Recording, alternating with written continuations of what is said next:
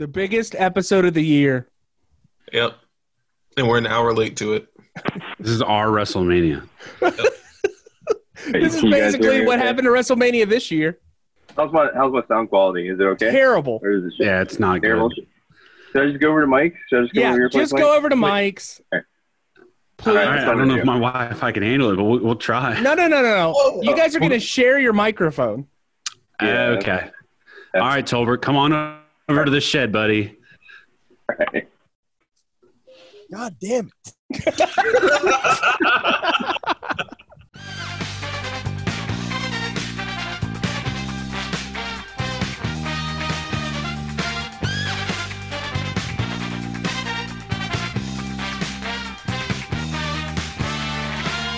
It's time. It's time for the biggest episode of $2 Steak of the Year. And this has already started out as the biggest shit show we've ever had here on $2 Steak. Welcome Krillin. to $2 Steak, a pro wrestling podcast. I am your host, Aaron Varnum. Joining me today, as always, Cookie. Is ready to wrestle. It's, yes, yes, we are. Big Mike. Woo! And uh, Tolbert. Well, ah, ah, ah, ah, ah. Lightning bolts. hey boys, so this is it. So this is our uh, this has become my favorite episode of the year. It is the Halloween Havoc episode. It is an episode where we are going to be talking about multiple uh, matches from Halloween Havoc because they're always so much fun. Uh, but, but before we do that, let's talk about our weeks. Cookie, what have you been doing this week? Oh man, I'm first. Uh, uh, uh. Let's see. Uh, nothing. I've done nothing at all this week, man. Just gone disc golfing. I know you're gonna shit on it, so I don't even need to hear it. That's all I've done this week. Are you getting any better at the disc golf? I am. I finally figured out my timing and my release, and now I'm only eight over par as opposed to 22 over par. Really? So there is a par system in disc golf. Absolutely, absolutely. Most are par threes, but you can see par fours and par fives. Uh, Tolbert, you feel like you're uh, you're you're here. You're able to to relax a little bit. What what have you done this week? Have you been called a Nazi? Um, no, some guy did tell me to go fuck myself last night, though. Um, Why? I said, "Hey, man, do you have a mask?" And He's like, "Yeah." I was like, "Where is it?" He's like, "My pocket." I go, "Can you put it on?" he said, "No." I was like, "Well, you can get out." He's like, So that's "You fuck yourself." that's basically the same story as last week. Yeah, yeah, yeah. It's a continuing theme. But uh, between shifts, uh, I don't know, surfing, got some beach time in, got some fishing in, did some surf fishing. Did you catch Catching- anything? Yeah, catching a bunch of Spanish, um, stuff like that, and get some swell from Hurricane Espelon, Epsilon. Epsilon. Oh, I forgot. Yeah, Yeah. we're in like all the Greek numbers now. Yeah, been a lot. So it's been a good week. Well, I guess Greek letters. Uh, Mike, what have you done this week? Oh, sorry. Mike is responding to a WhatsApp message directed at him. It's probably from his wife. Mike, uh, please get home soon. The babies are killing each other. I need your help. Hurry. Uh, not not quite. So you know, it's it's devolved here this morning slash afternoon. So we're trying to figure things out. Uh, we're in prime Elliot nap time, and normally, typically, he winds down with some Disney Plus movies. And because we're in my shed, and because we're trying to do this Zoom and create quality um, audio, I had to text my wife and ask her to kill it. And she said, "Well, what the fuck do I do then?" So It's like I just asked my wife to kill her show when I was at the house. I was like, you know what? Shut it down. Shut her down. We need Shut all it down. This outlets. podcast takes precedence. yeah, the, the Wi-Fi the Wi-Fi is not as strong as I would like in the shed, but that's what I was responding to this week. Uh, I'm kind of like Cookie. Haven't really done much. I've been grinding it out. and started two classes on Monday, so trying to figure all that out. The one fun thing I did was Ironclad Brewery bought the old Belvedere golf course, and they're bringing it back. Yesterday was their first day open for the front nine, so we went out and played it. It's kind of fun. Really? It, no, better it- than their is it- beer. The, the beers actually, I, I don't think that bad. We had three different. We had we all had three different beers yesterday, and then they also had a homemade seltzer that they're serving, all of which got rave reviews from us. Did you get did you get effed up? No, I mean, it's six dollars a beer. You're not going to get oh, effed up. that. Yeah, yeah, yeah, Yeah. yeah, yeah. Too much money. So I, I have been to the mountains this weekend. We are close to Boone. I'm with my girlfriend, and we are checking things out. We went on for a beautiful fall drive. We got to see the changing of the leaves here in the mountains on the Blue Ridge Parkway. It's pretty fun. I realized that hiking up the mountains is fun when you're looking at the trail. When you're looking at all the sights and sounds, you feel like you're going to fall off the mountain and die little bit panic inducing, but I'm having a good time so far. I do not like driving the Blue Ridge Parkway. It's scary as fuck. Oh, it's amazing. It, it it's life affirming. It's one of those those moments where you're like, Jasmine keeps saying, "Hey, why don't you look at that?" I'm like, "No, no, no, no, no, no, no. Look at those cows. I would sure like to look at those cows, but I'm also looking at the road right now, and I'm having a panic attack. Let's get where we're going. It's Just it's tell her little to take the wheel. Tell her to take the wheel, and then you can look. Yeah, no, no. That would give him I- even more rental. anxiety. I rented a car. Aaron, have you had to take any anxiety meds while Yes. on your vacation? Yes. Is it less than you would normally take during the regular week? No. It's more. Doesn't sound very relaxing. No, it's it's it's just like your vacation last week. Where where just vacations are not uh, not um calm inducing. Uh, vacations are scary. If you had to estimate, how many Xanax would you take if you had three children you were also responsible for? I would drive them off off of a of a bridge. The viaduct would be the scene of a crime. Uh yeah, it's fun though. Like I, I get to check out some cool stuff. Uh it it's the mountains, man. I've been to the mountains more in the last two years than I have, I think, in my entire life. Yeah, We same just here. go up for everything now. Uh, the so that reminds me of a fun little story I didn't get to tell last week. Um, so remember when we dropped off that book to Casey, Aaron? Yes. We, we stopped at that that At place in. Hendersonville. Yeah. So uh, we actually pulled off last week at that same um, exit to get gas, go to the bathroom, and that sort of thing. The gas station we stopped at had a big old sign that says. Um, bathrooms are out of order please use porta potties. So there are two there were two porta potties. And can you imagine you know like a shithole gas station how bad their bathrooms are? Yes. imagine their porta potties. Uh, they were it was the single grossest porta potty i have ever seen in my life. Um, shit piled up to damn near the point where if you had to take a shit you would be squatting not sitting to take a shit because there was a shit mountain inside of it as well as the urinal was um, wedged full of toilet paper and it was on the cusp of overflowing it ro- reminded me slightly of the asheville bus ride back Oh, yeah, that's great. But yeah, that so that is my new memory of that exit. No longer meeting a wrestling celebrity. It was the disgusting porta potty um, that I had to pee in. So we were going up. We drove up and we went to. Uh, we stopped in Charlotte. Like the original plan was to stop in Charlotte. Have you guys ever had Korean barbecue? Oh yeah, it's it's amazing. So we went to this place in Is that Charlotte. place that has the grill in the center of the table and everything? I uh, yeah. So I'm gonna get to that. All right. I got to this place. I'm stressed out because I'm driving, you know, and um, one, I think Tolbert used my rental car before I did. My car just smells like straight up weed when I got in the It's car. that, that's that new stoner smell. no, it's it's the kids that uh, that clean the car, you know, that are like working these shitty jobs. He's like probably a year out of high school and he's just cleaning rental cars. So I had that. I had a tire pressure issue. So I, I've I've been having some some. Yes. The last rent a car I had, I had tire pressure issues. I was like, what the what the fuck? It's, It's, a kind of brand annoying. new Hyundai Santa It- Fe. Mine was a Hyundai Elantra. Yeah, same deal.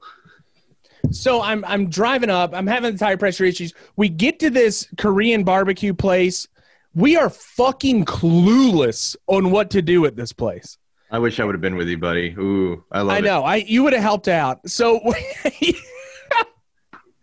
at two points during the thing, you know, so I'm like taking taking the helm and I'm like, all right, let's start cooking this shit. So we're throwing the shit on the middle the middle grill in this thing and we're cooking it.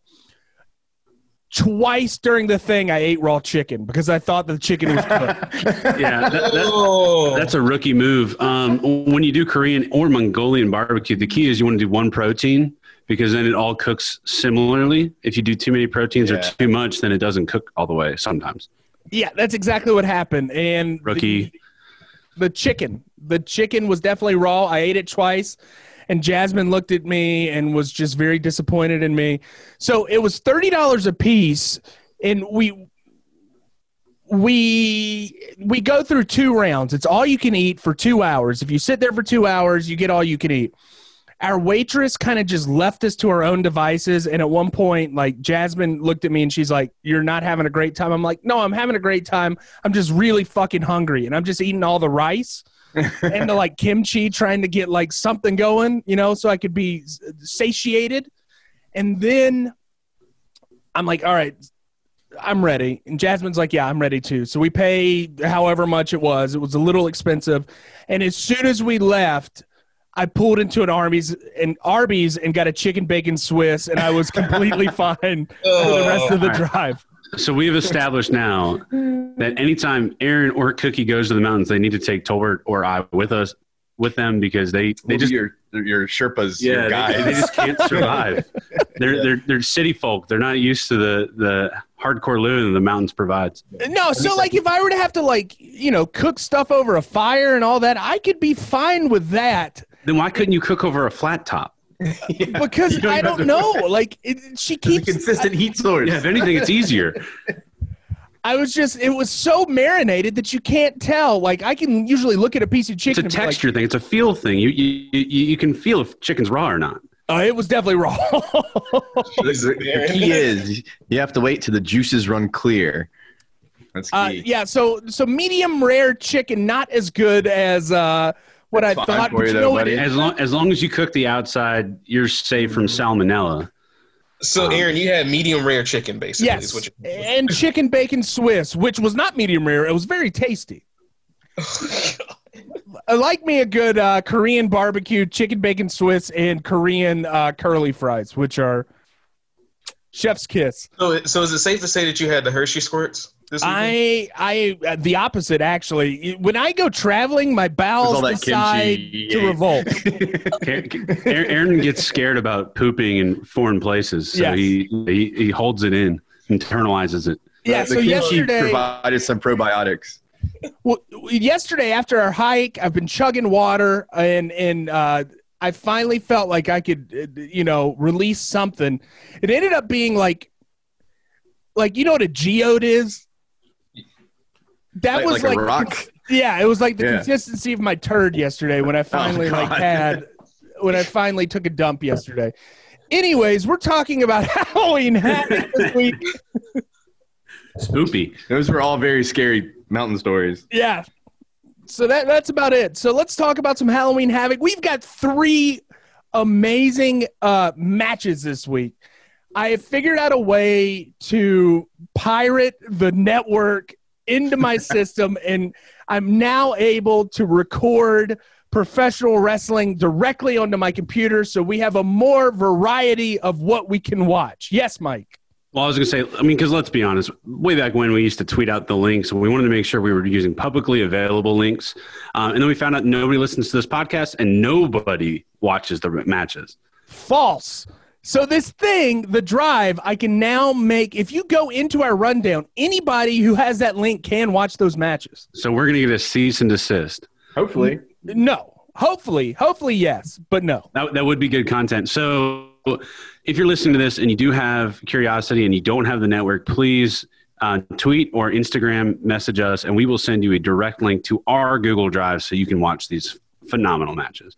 And that's And at what? number two dollar steak underscore. We found out this week that the uh, one of our biggest fans, Andy, was not able to watch or, or listen to a couple episodes because he listens to on YouTube for some reason, and then our Podbean was Hey, don't not. don't knock the guy for what he enjoys. I know I, I- we're not now, but like maybe Podbean will kind of get that shit back together, and we can finally get Andy back on the the, the wagon with us. Uh, so let's talk about some wrestling.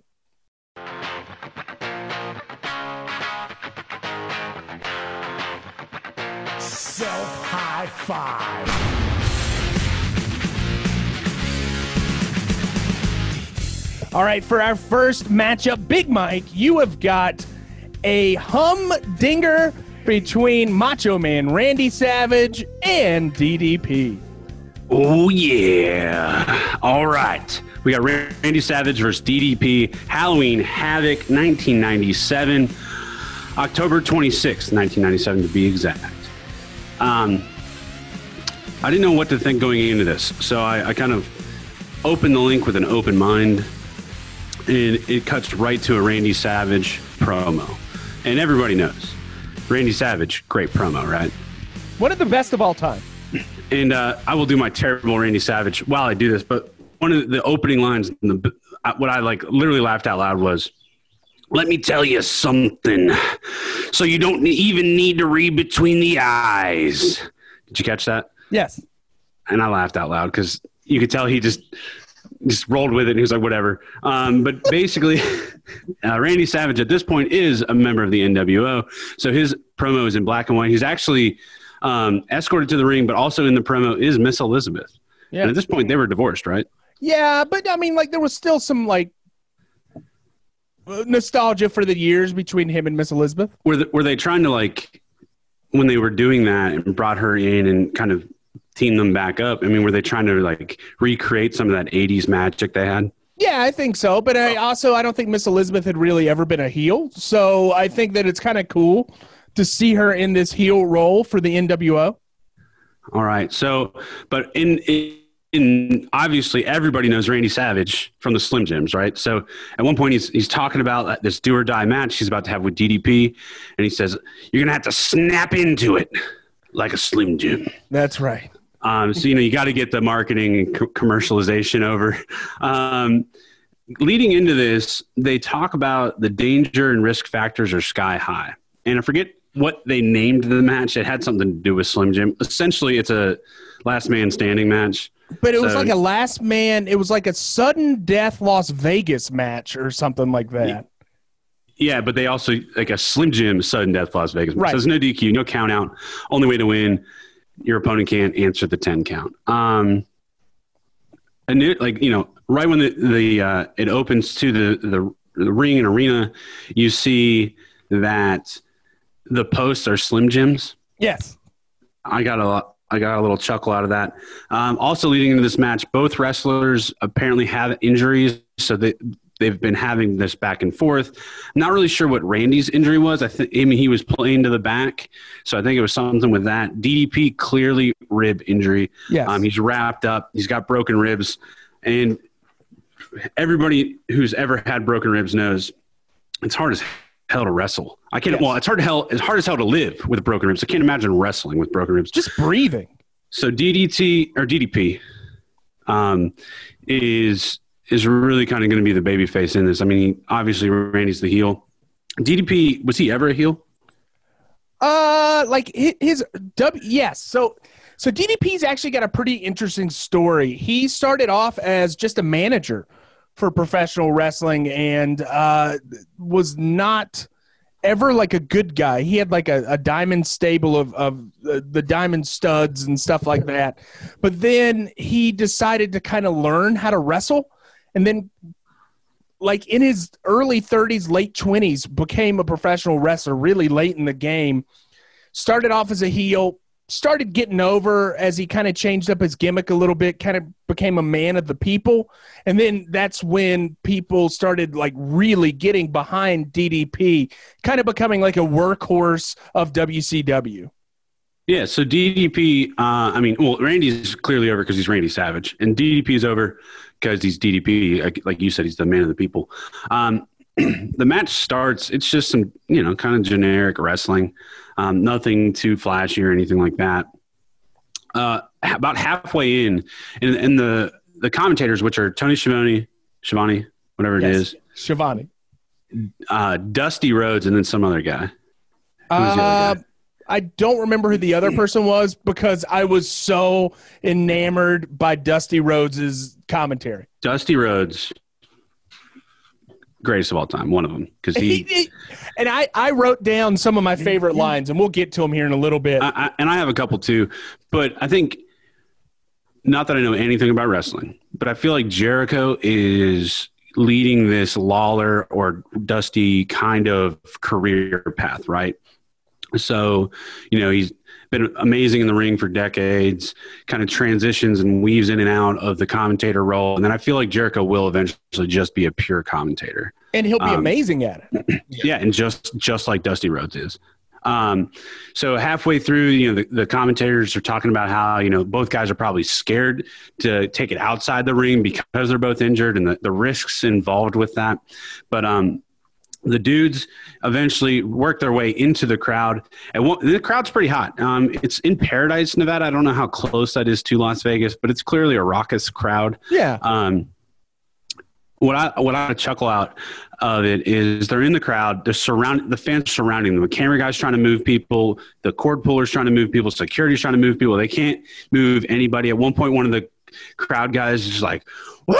Takes his shirt off, tries Yes. to throw it to the crowd, realizes nobody gives a shit about his shirt, Yes. so he just keeps it in his hand. And then Randy Savage at one point yells at the crowd, "Get out of my way!" um, because they were trying to they were trying to get back to the ring. Um, when when they're out in the crowd, uh, Dusty has this line that says, "They out amongst them now." they out amongst them.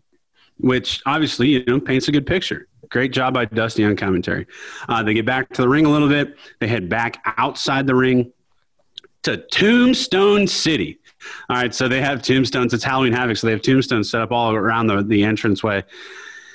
And uh, DDP, you know, throws Randy into a couple of them, slams him onto a couple more. At one point, he grabs a tombstone and hits Randy Savage in the head with it. And Dusty Rhodes is losing his mind. He wobble legged him. He wobble legged him in only the way Dusty Rhodes with his little lisp could could spell out. And it is he is a giddy child. He, He is wobble so legged him. Did he wobble leg him? I like this.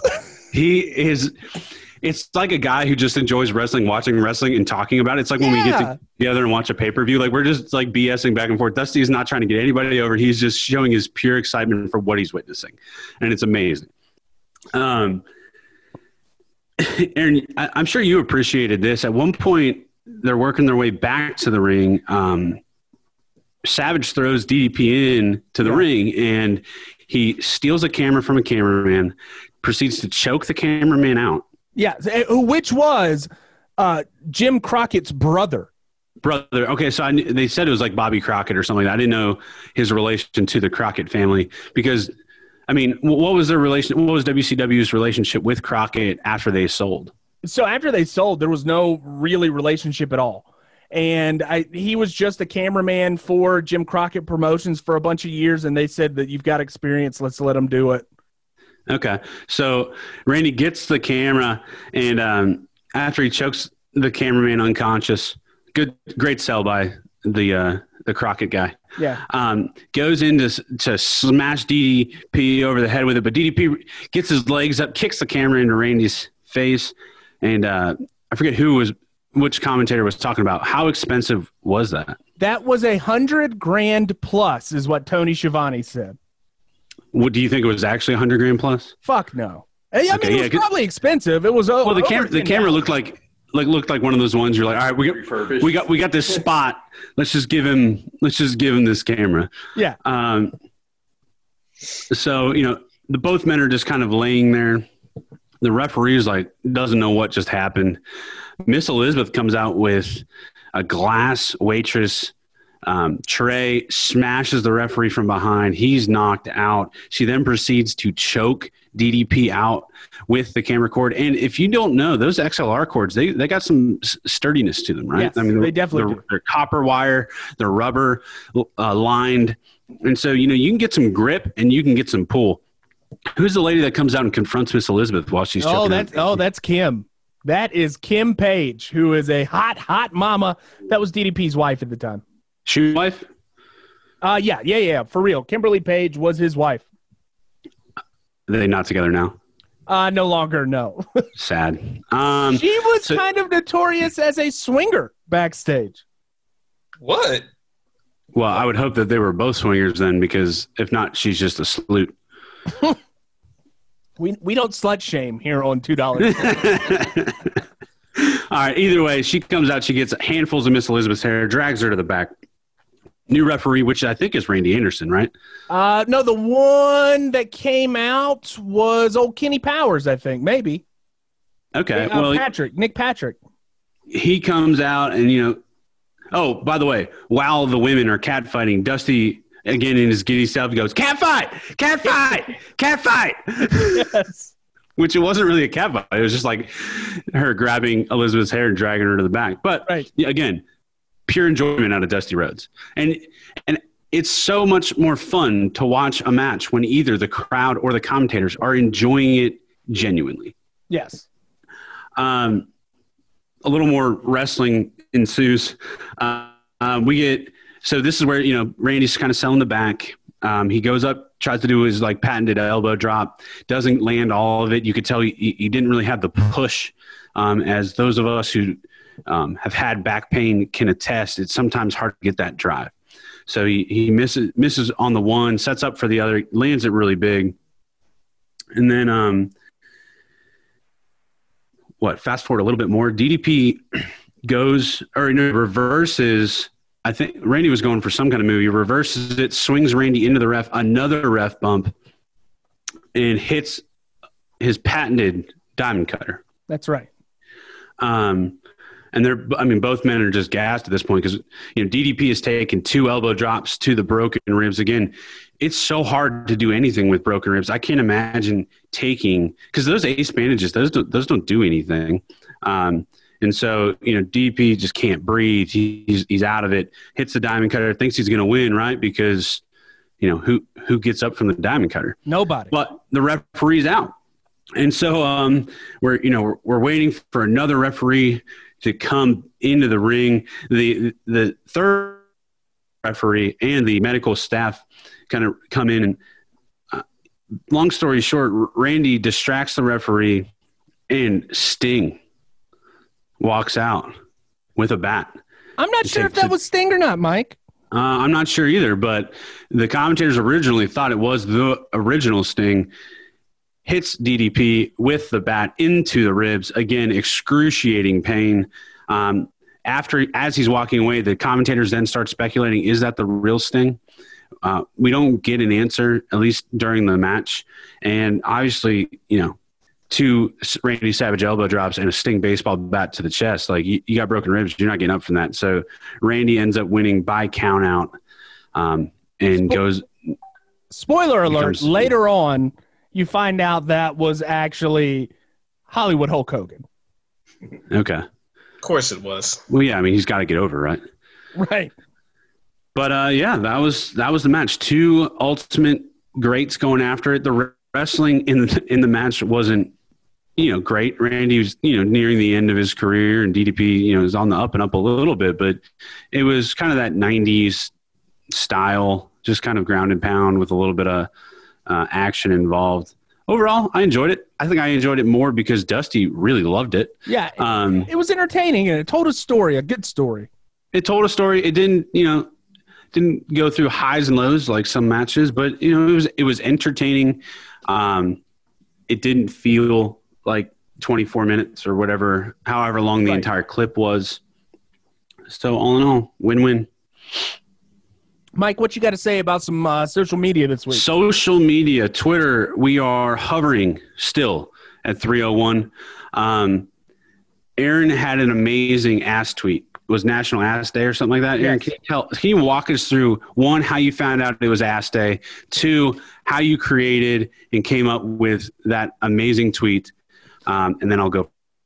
Yeah, so this week, uh, National Ass Day, I saw it was trending on Twitter, had no clue what National Ass Day was, but I decided that we could probably make this a professional wrestling thing. I looked up some GIFs, found a GIF of uh, one uh, Kip Sop, who is known as Mr. Ass, looking at one Sonny Kiss, who was twerking, and then MJF in the background. So I said it was what how did, how did I word it, Mike? It was Mr. Ass looking at an ass with an asshole in the background.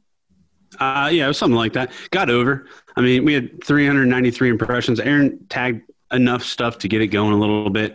109 media reviews. That's pretty great. Yeah. Um, and uh, you know we got a couple clicks, so good stuff there. I also live tweeted and fact checked the second presidential debate. Um, Very professional wrestling. yeah, yeah. So I didn't, um, I didn't tag anything, so we didn't get a lot of traction on that, which means we also didn't lose a lot of viewers. The one, the couple, we were up to like 305 this week, but I think it's because the ass tweets then had sex bots come and tag our and follow us for a little bit because they thought, you know, we might fall for the sex bot game, um, being that we were connoisseurs of National Ass Day. Yes. Um, they have since dropped off. So we're hovering at 301. All in all, I think it was a successful week on Twitter. I didn't tweet every day, but we got something out most days. Uh, I'm looking at you right now, staring you straight in the face, and that that little boy sitting right beside you is so excited for you to actually talk about Instagram this week. Can you give me a little bit of Instagram this week. happened? Instagram this week, we had three posts, I believe, from T- Yes. Tolbert. One of which was the Freddy Krueger in Japan. Yes. Uh, I had also tweeted that out. We've got the an amazing screenshot from Tolbert's match coming up later today of one of the nasty boys and a jack lantern. That's Yes. me every Halloween when I wake up in the morning.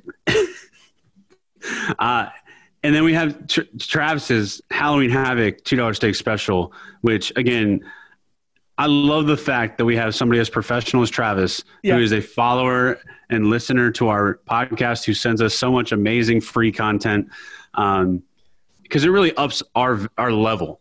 If Yes. we didn't have him, we would just be four dudes with a wrestling podcast, just like everybody else. Yeah. So on also on Friday, I, I would like to shout out Travis. I had to come up with a graphic using Adobe Illustrator, which is a very graphic artist's thing for my master's class. I had no clue how to make a Venn diagram in it. So I called him. No, no, it's it's a lot more complicated than you think. So I called him at like five o'clock frantically. Uh, this was Thursday night, excuse me. I'm like, hey, Travis, can you uh, FaceTime with me and let's talk about how to make this? So, like, he helped walk me through how to make a Venn diagram. Uh, I started doing it, it looked good. And then, like, two minutes later, he sends me this amazing Venn diagram. He's like, that's for the next lesson. And I'm like, fuck you, dude. I can never do that. like, I hate that you're a graphic designer and you're really good. So, thank you, Travis, for helping me out with that. Yeah, I was going to say, you know, you thought it was really hard. He threw it together in like, like two minutes, probably. Two minutes at t- tops. We also got to interact with our friend Danhausen this week as well, which is kind of fun. How, how so? Uh, tweeted out a picture of him that we covered one of his matches and that uh, he's now on a $2 steak radar. We appreciate his work. And uh, he responded, shared us on his story as well, gave us a little shout out. Uh, yeah, Danhausen, he's a, he's a top notch guy. He's we, an we like that soul. Danhausen. We do enjoy the Danhausen. Um, he is, his story is actually a, a decent little follow on Instagram. I don't know how to do, do the Instagram very well, but I do know if you click on the His Instagram is really fun. if you click on the little circle thing, it, it shows their story. So good little story there. Uh, but that's social media. Don't be afraid to follow us at number two dollar steak underscore on Instagram and Twitter. Again, you'll get to see some of our fun uh, wrestling related and non wrestling related shenanigans. And you know, you can DM us and don't be afraid to DM us and tell us how much you hate Aaron and his inability to post podcasts to YouTube. Thank you. Thank you very much. Mike, no hits and shits? No, we got some hits and shits this week. All right, let, let, let's hear them. All right, it's home warranties. Boys, I know Cookie's not in a place to buy a house, and that's okay, Cookie. But when you do, um, make sure the seller throws in a home warranty. Um, Aaron, do you have a home warranty? I do. I think it might have just expired. I might renew it. Did you use it for your a, uh, AC when it went out? yes, yes, I did. Yeah, so I have used in a not not quite abused, but they're probably going to kick me off soon because through the last two years, I have gotten a free hot water. Not free because you do got to pay a little copay when they come. It's like a hundred bucks. water. That's all it is. A hundred bucks. I've gotten a hot water tank, a new garbage disposal. They fixed my dishwasher, and boys, I'm getting a brand new fridge. I'm so excited. Home warranties kick ass, and you know why? They also kick ass. I'm getting a brand new fridge, and that means I'm getting a brand new beer fridge uh, No, for the shed. So I'm gonna cannot. Get. I- Nice. So, well, I- I'm thinking I have a. When I moved into my house, Aaron and my our other friend Matt bought me a beer fridge. It's a little mini fridge. It is a Hello Kitty beer fridge. pink. Yeah, pink Hello Kitty, big old Hello Kitty. Um, I did um, adjust the graphic a little bit just to add two little lines so it looks like Hello Kitty is flicking you off. but um, I need to figure out what to do with the Hello Kitty beer fridge. So I don't know if I, I want to keep it in the group or in in our kind of something. I want to be I want to be related to it in some way. So I don't know if we want to give it away from to a podcast listener or what. But it is uh, I we needed to find something interesting to do with said Hello Kitty beer fridge. All right, we'll think about it. All right, so that's that. Go ahead, Cookie. Mike, I got an idea, man. We can put the Yeah. we can wager the Hello Kitty fridge in the Titans versus Steelers game tonight. No, see, this has sentimental and monetary value greater than five dollars, and we all know that I don't make bets more than five dollars. That's, That's right. fair. That's fair. That's right. Unless, uh, unless it's our friend Brooks, who's a complete idiot and thinks thought that Tennessee was going to be ranked higher than Ohio State at the end of the college football season. But I knew that that was just him giving me twenty five dollars, so I totally took that bet. Otherwise, I bet a lot, but I don't bet a lot. Yeah, that was I. Even when when when that bet was made, I even said something like Brooks said it's not smart. That's not when I agree to a bet more than five dollars in less than a, a second, like you know you fucked up. yes. All right, but anyway, that's hits this week. Home warranties. Go ahead and get you one when you buy a house, um, because it's for me, it's been totally worth it. Because I also have a 32 year old HVAC unit that I know is going to die eventually. Ah. All right, shits this week. My back. Oh my god, You're such I've been an getting- old man. I'm dude. Once cookie, get ready because once you cross that cross that 30 year old threshold, you start falling apart. And I out of this week, I didn't really do anything out of my ordinary. It might have been because I was going to the gym and getting yacked, and I just you know pulling those hundred pound dumbbells up to the seated bench so I can do some chest press. Might have might have done it, but all I know is the saying, you know, strong back, weak mind. As I've been growing my mind, I think my back is slowly dwindling away. Um, it's it's not good. I, Oh, I I went golfing yesterday and I played terribly because I was adamant I was going to golf regardless of how bad my back felt, um, and I'm paying for it today. There you go, Mike. So uh, Big Mike's back. You've made Big Mike's Shitless. shitless.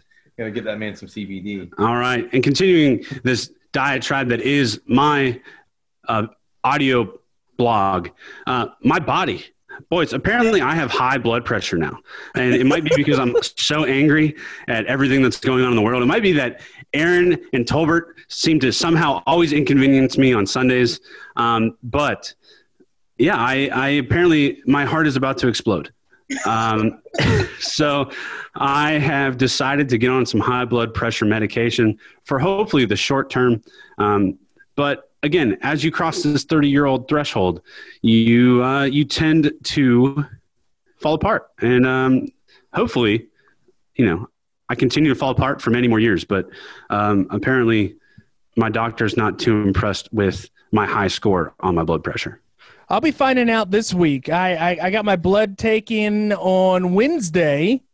And you remember six months ago, my doctor was like, You were doing so great in quarantine. Everything's going down. Your weight's going down, your Yep. blood pressure, your cholesterol.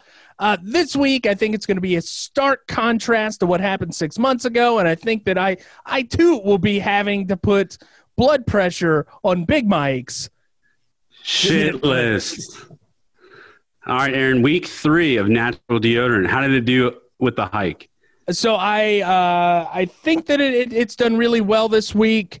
Uh, Jasmine has not seemed to smell me. Smell test. Actually, pretty good today. So so right. one So more we're gonna week.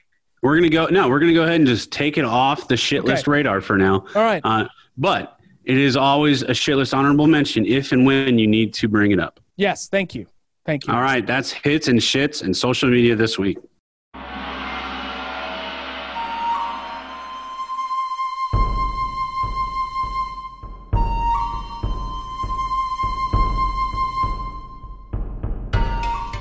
All right, for the strong style cookie.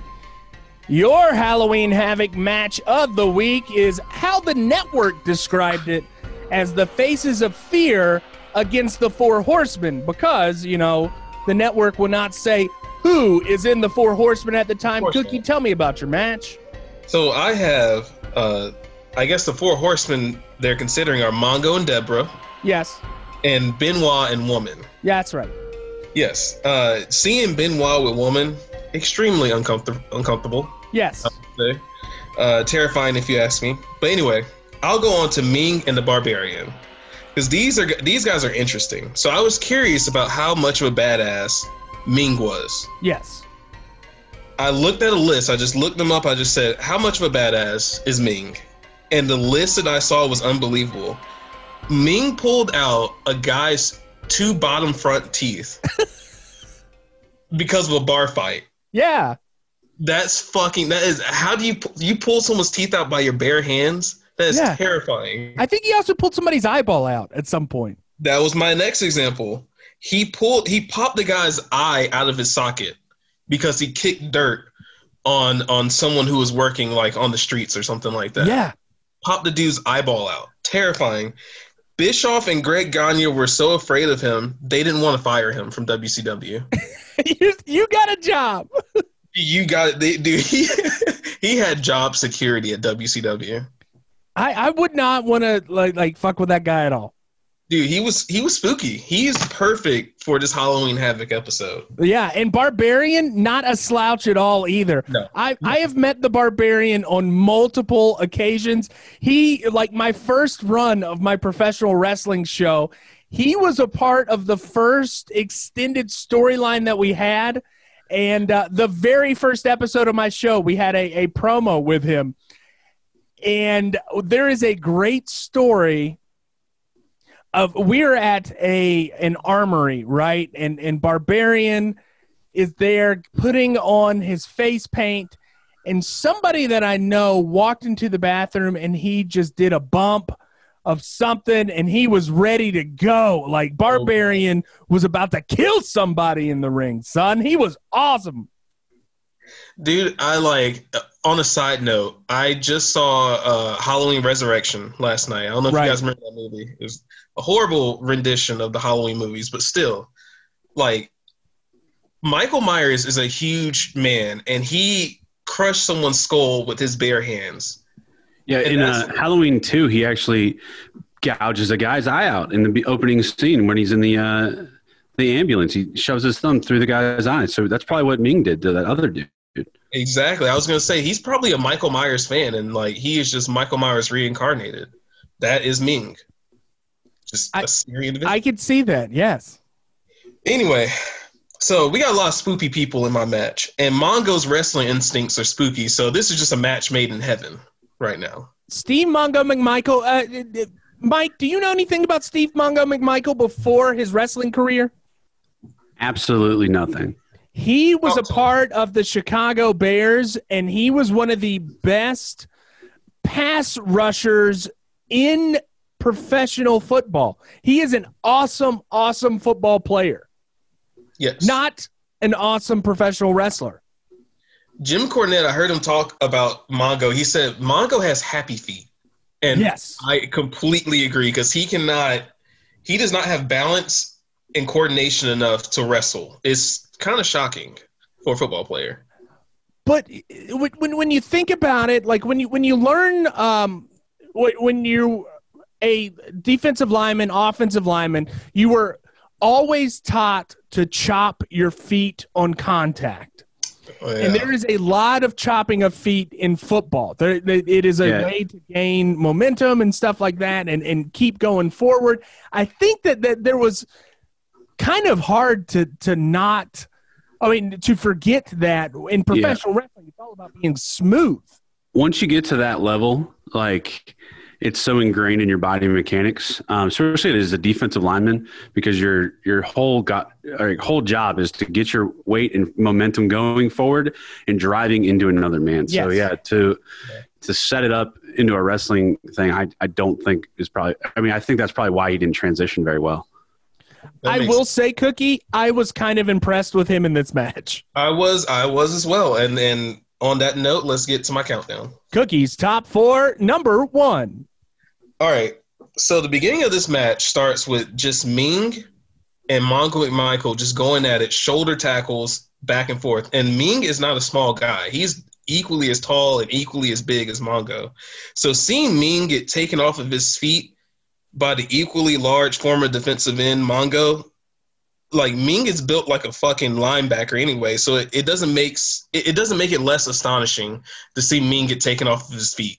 I loved it, man. And that final shoulder block to get Ming off his feet, that explosion was Yeah. great. Yes, it was. It was. It was good. It was good storytelling, and and dude, just see, like I said, just seeing these two ham hocks just go at it, fucking, it, it was just unreal. Um, but let's get to my next one: Number two. sumo wrestling tactics in WCW. I can't make this shit up. That's that's all. I, I I'll move on from that. I've seen Mongo matches before, and it never fails. Mongo flat backs, and he he does a couple barrel rolls and just starts chopping, chop blocking everybody in sight. Right. It just just taking everybody's knees out. Ming looked so great during that spot. It was like another test of strength between the two. Ming got into a sumo position, started Yes. doing the, the the sumo hands. And I, I will tell you, Mongo McMichael sold it like a champ. He, he no, he really did. And my question is: Are are the barbarian and Ming are they related, and are they part of the Anoa'i family? They are not. They they are from Tonga, Oh, they really are from Tonga. That the was Isle not. of Tonga. Yes. Oh, okay. I did not know that. Okay. Well, that makes sense then. Well, let's go to the next one. Number three. The barbarian. First off, his moves, like the way he does his moves, are just effortless. He's just that strong. He goes to the top rope with Benoit and throws him over his head, Dude, literally three fourths across the ring, dude. Across the on top of the top rope. I, I have in my notes that belly to belly throw was absolutely amazing in that match. Barbarian threw him almost from uh, one corner to the other. Yes, like I, I thought Benoit's leg was gonna hit the turnbuckle across the ring. That's how unreal that was. I don't know, but um, then the Benoit go figure with this. He does the he gets hit with the double CTE special. Yes. I mean the double headbutt, yes. of course. Uh, and if you think I should feel bad about saying double CTE special, you can come off of it because Harley Race and the Dynamite Kid have both been on record and said that you need to stop doing flying headbutts. It's a bad move. It's a horrible move to do, and I don't need, even need to get into it. You obviously know why. But I'm gonna go into my honorable mentions next. Okay. This is my favorite part of the whole match. I think the brain on commentary.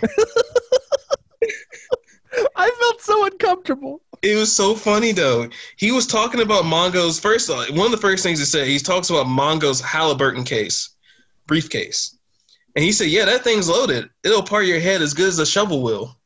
Yeah. Yeah, it damn sure will. And as a matter of fact, Dusty Rhodes on commentary, equally gold anytime he talks. You know, sometimes he, he made some type of statement, and it was about the Dungeon of Doom being at ringside. And he said, Schiavone just tries to move the conversation forward, but Dusty didn't appreciate that. He said, "Okay, yeah, yeah, don't don't answer me then. Don't don't answer my thought." And he said, "Well, that was a good thought, and I figured you should answer me." he demanded that respect. And and at one point, Dusty says after the uh, sumo wrestling uh, spot in the match, he said, "Yeah, take that sushi back home." Yeah. Oh, that's that's not the only thing. That's not the only thing that was a little controversial. The brain on commentary again. I don't know what possessed him, but Ming says this, and he looks into the camera while he says it. He says, "Bula bula." Don't know what the fuck that means. No. I also don't know why Schiavone asked Dusty Rhodes and the Brain if they spoke Tonganese. Dusty doesn't even speak English. the brain, the brain says, "Yeah, I speak Tonganese." He said, "Bula bula." That's the really fat lady that makes the huts. Oh my god. Uh, also, uh, Dusty said there was a um, There was a, a nice chop block in the match from from Steve Mongo McMichael, and Dusty said it's like a mad dog chasing a car the wrong way. I don't even know what that means, but I, I really enjoyed it. I swear I don't know half of the things. I don't. I don't know what Dusty's saying half of the time, but it makes me laugh. He's he's just so pure. He is he is hilarious on the mic. absolutely one of my favorite things to like but like we we've talked about commentary commentator teams in the past. We really like Jesse the Body Ventura. We think he's great. Yeah. But like there is something about Dusty that is just so stinking good. It is. It's the it's it might it's the lisp and the lack of English. Yeah. I think the mixture of the two is just a perfect combination for wrestling commentary. Take that sushi back home. Oh my god. Okay, last honorable mention is Ming's hair. That's the closest thing you will see to a black mullet. That's That's right. It is beautiful though. It is a beautiful Ming- hair. Ming has got beautiful, beautiful hair. Long locks. Yes, that is head and shoulders before Troy Polamalu. That's right. Fuck the Steelers. Anyway, we'll go to my Hey, very we're winning seven nothing. I just want to point that out. fuck you. All right, very last one, Aaron. Number four. Number four. Okay, Jesus. Okay, the very last one's gold too. So the Faces of Fear, they hit the suplex splash combo that looked really cool. Well, Mongo, he's he his big ass just runs around the ring and pulls Benoit out from under Ming because he's getting pinned, and then he takes the Halliburton case case briefcase and walks Ming over the head with it. To which Schiavone goes, "Oh my, you could ring my bell." and I immediately just had that song stuck in my head. You can ring my bell. Ring my bell. My bell. Oh my god! At this point, I wanted the match to be over because I was laughing way too hard, and it, of course it did. Benoit hits the CTA CTE maker, whatever the fuck it's called, the diving headbutt. He pins Ming. Chaos ensues. The big boss man shows up. Jimmy Hart is jumping around. Sullivan broke out of the nut house. And I noticed Tony made a comment. He said Benoit looks just like a Wolverine. That's right. I, I heard that too. And it dawned on me this is the birth of the Rabid Wolverine. Chris the rabid Wolverine birthed here at WCW Halloween Havoc. Yes. And you know what? I really didn't think I would like this match, Aaron. I really didn't. I, I thought it was going to be really cringy and I was just going to shit on it. But, and well, hold on, real quick. The most cringy award goes to Kevin Sullivan because at the end of the match, he stares down at woman and he just starts unbuttoning his shirt. Yeah. And then he says, I'll show you why I'm still the man. Yeah. Hella creepy. And he just starts beating Chris Benoit's ass. But it's the perfect bit of spoopiness for our Halloween Havoc episode. That's right, baby. And Aaron, this match gets five cookies, and it's our golden cookie of the year. I Hundred percent. I am so surprised about that. There was also one spot. Do you remember in the match? And I, I literally I jumped out of my seat when I saw it.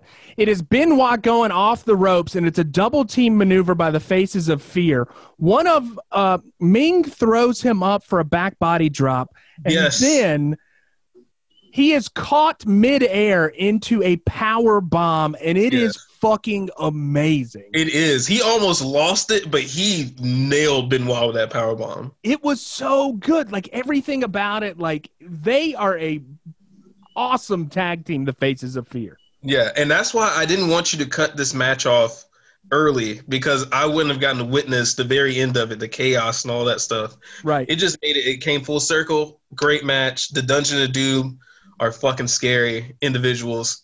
Fucking phenomenal, man. All right. Well i am glad that you got to see that. Hopefully in the future now that we're able to to, to kind of get and pick and choose what we like we'll see some faces of fear in the future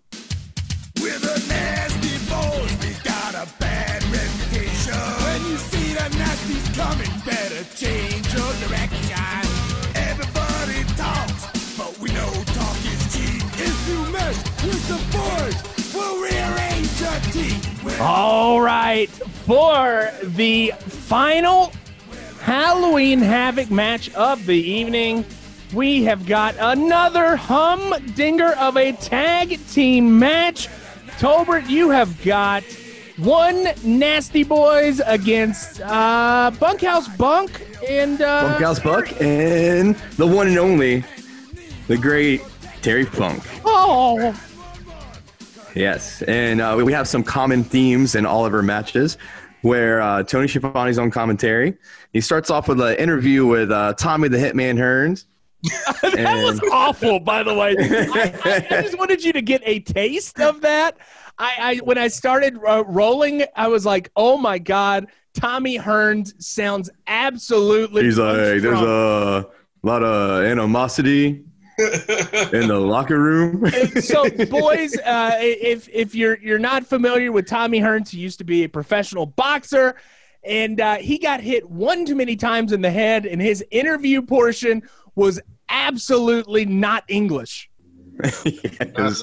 So uh, that that kicks off, uh, and then we get a little uh, vignette, if you will, of Dusty Rhodes, uh, another common theme, and he has teamed up with the Nasty Boys, the American Dream, the Nasty Boys. They're unstoppable, and he's uh, giving him a pep talk in what looks like the Foot Clan dungeon out of Teenage Mutant Ninja Turtles. the first one. the first one, yeah.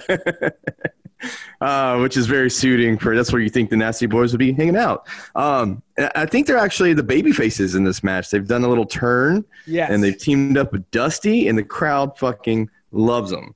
That's right. Loves them. Crowd's completely behind them. So their opponents, Bunkhouse.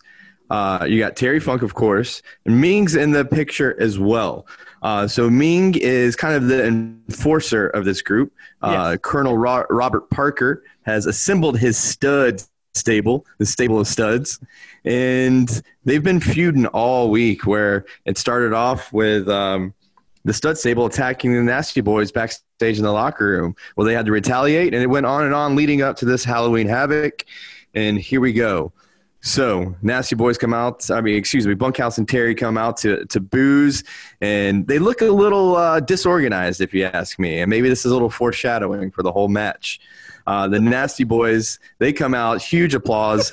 Uh, he is carrying a jack o' lantern, as you see on an Instagram, and behind him is his tag team partner with Beavis and Butthead mask. it is great. Uh, very appropriate for the time period as well. It is Halloween after all. Can we So- just talk about how trashy the Nasty Boys were? Like, I don't know how they were ever like a thing. Disgusting. Uh, they definitely look like the kids that would be out like toilet toilet papering houses and like throwing eggs and like I don't know doing whippets and Tolbert, Tolbert, when I saw the Nasty Boys, I really thought that they were probably your childhood heroes. I used to love them, man. Me and my brother both did. Oh, they they were so fun. They were so fun, and, And it was just- nasty. It was just punk rock. So uh, we start off with uh, the Nasty Boys are pumping up the crowd. He places this jack o' lantern in the corner, so it's it's ominous and foreboding. Chekhov's You know jack o' lantern. Yes, you know something's going to happen with that. Um, so I, I forget the Nasty Boys' names. I know it's uh, it's uh, was it Stags and Perry are their last names. It's, I do uh, believe. it's it's ho- Knobbs. Knobbs, yes, Knobbs. yes, yeah. Yeah. Anyway, so uh, he goes he goes to throw the Beavis and Butthead mask into the crowd, and we see the, the most terrible throw uh, for the first one. The second one he sends off to the stands, little souvenir for the fans. But we start off with just a pure brawl. Of course, uh, these guys have been going on all week, and we, see Bunkhouse and Terry kind of get tangled up. But it starts off with Terry; he gets blinded by his poncho. and the, and the way he sells sells it, he flops it in his face. It's a beautiful little move. He gets tangled up with Bunkhouse, and they ended up rolling outside of the ring and fighting, starting to fight each other because they've both been blinded by Poncho, and they're so ripping and ready to go. Uh, Colonel Parker has to come over and rein it in and say, "Hey, boys." Stop it. He said, Terry, your match is up there in the ring. Get on up there. Which uh, Terry seemed to forget uh, the whole match because of course Terry Funk spent most of it outside of the ring. All right, so literally two minutes in, we have a legendary uh, funk flop, I would say, where he takes a haymaker from one of the nasties. He does this beautiful twirl, and he flops through the ropes. Just the way he does it is so perfectly through the ropes, and not even two seconds of hitting the floor, he grabs a chair and he's tossing it all around, threatening to throw it. Yeah. the crowd is uh, terrified. So Terry finally gets back to the ring. We uh, we get the first nasty boy armpit spots. That, And uh, Yes. he gets Irish whipped in the corner. His tag team, the nasty tag team partners, waiting, arm up, face right in the armpit. And Terry says, "Damn you, you son of a bitch!" he sells it so well. He's so mad. He's so mad. So the Nasties clearly have the upper hand. They're an experienced tag team. Bunkhouse and Terry, obviously, they, they just can't get a flow going. They're not working well together because they get tangled up again in Now, the corner. Think, Tolbert, do you think that, that the Nasty Boys are, are do, you think they use natural deodorant? I think they use no deodorant. Okay, okay. I think they're covered in, in, in PBR and uh, stale camel smoke. I don't know. That's the kind of aroma you would think they put off. I don't know. Uh, pretty clean cuts, though. I have to say, some pretty clean like mullet buzzes going on there with them. Uh, but yes, so Bunkhouse and Terry get tangled up. We get kind of like a reverse Bronco Buster, where Terry's sitting on top of Bunkhouse in the corner, and the Nasties are just pounding him. And these guys just just can't win. Um, Terry rolls out of the ring and responds to this by grabbing a chair and just hitting himself in the head over and over and over. He's just bashing himself in the head. He does Probably it at like least 30 times. 15 yeah i was going to say 15 probably more and uh, then he just gets this psychotic rage look and he almost goes in on the crowd and the crowd's like bring it on Tolbert, I would like to point something out. Yes. If you were not paying attention closely to who was in the crowd, did you notice anybody special? well i noticed there was a sad looking hulk hogan cosplayer in the crowd. In that crowd, no lie, Tolbert, there is Sting without face paint sitting. with a flat top. Yes a I, I flat so i almost rewound. I was like was that sting? And i was like no it's i thought it was another cosplayer guy kind of like the hogan hogan guy. Tolbert, he was sitting beside Muhammad Ali. Jesus christ i didn't notice muhammad ali i'm gonna go rewatch this sitting Beside Muhammad Ali. So I did notice this guy. He, he he's dark and mysterious. He's got the glasses on and the flat top, and, and he's sitting there in the crowd. Yeah, it, it is wonderful. And this is while Terry's hitting himself in the head, um, going in on the crowd because he's just furious of what's going on. So we finally get back um, to the ring, and actually, right before this, I can't fail to mention this. Um, so while Terry's flopping around, one of the nasties goes after him to get him back in the ring and finish the match. Right. Bunkhouse grabs a bull rope and wraps it around his neck. And one of the nasty boys spits one of the biggest, nastiest Ugh. loogies into the crowd as he jerks him back. So bad that the whole audience reacts to this, and you just hear a collective just, oh! and you see everyone in the front three rows just like jump two feet back. It was it was gross. It reminded me. I've actually been to a punk rock show. It was my first concert ever. It was the Casualties and the Dropkick Murphys, and the Casualties were on. First concert ever. I walk in, first song, the bass player spits straight up into the air, and it just lands on my and my buddy's shoulder, like right in between us. It kind of reminded me of that. So maybe he got that move from watching the Nasty Boys growing up. That's I don't probably- know. Probably it. So we finally get back to the ring. Uh, in the chaos, we get a little ref distraction, and we get a trip up from uh, uh, from bunkhouse, and we get a little interaction from the colonel as well. So this distracts the ref one time. As he's distracted, we get a double distraction from bunkhouse, and he's loading up his glove, and he's going to punch him in the face and end it with a foreign object. But the ref catches it and says, "Hey, man." What, what you got going on? Why are you hiding, hiding your hand behind your back, dude? That's not cool.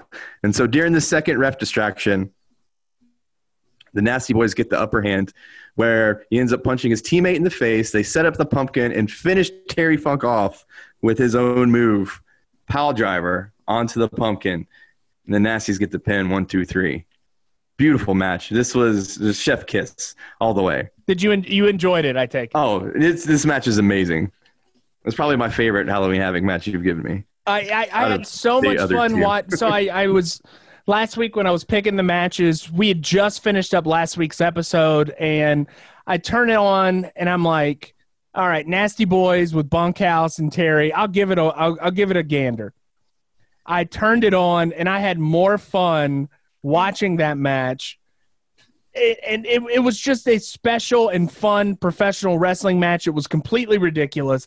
You know who really enjoyed fun. it? Say what The- now? You know who really enjoyed it was the lady in yellow, the blonde lady, Yes. ringside. Yes. He was screaming the whole time and trying to fight Terry. And when he got pile drived into that pumpkin, you could hear her screaming over the whole crowd. It was insane. She went wild when that pumpkin exploded. Um, that- that's a great visual as well. Uh, Terry going in. So we'll get to the haiku here. Yeah, let's hear the haiku. All right. The nasties have tricks. Terry and Bunkhouse have treats. Terry gets the gorge. Very, very good, good matchup.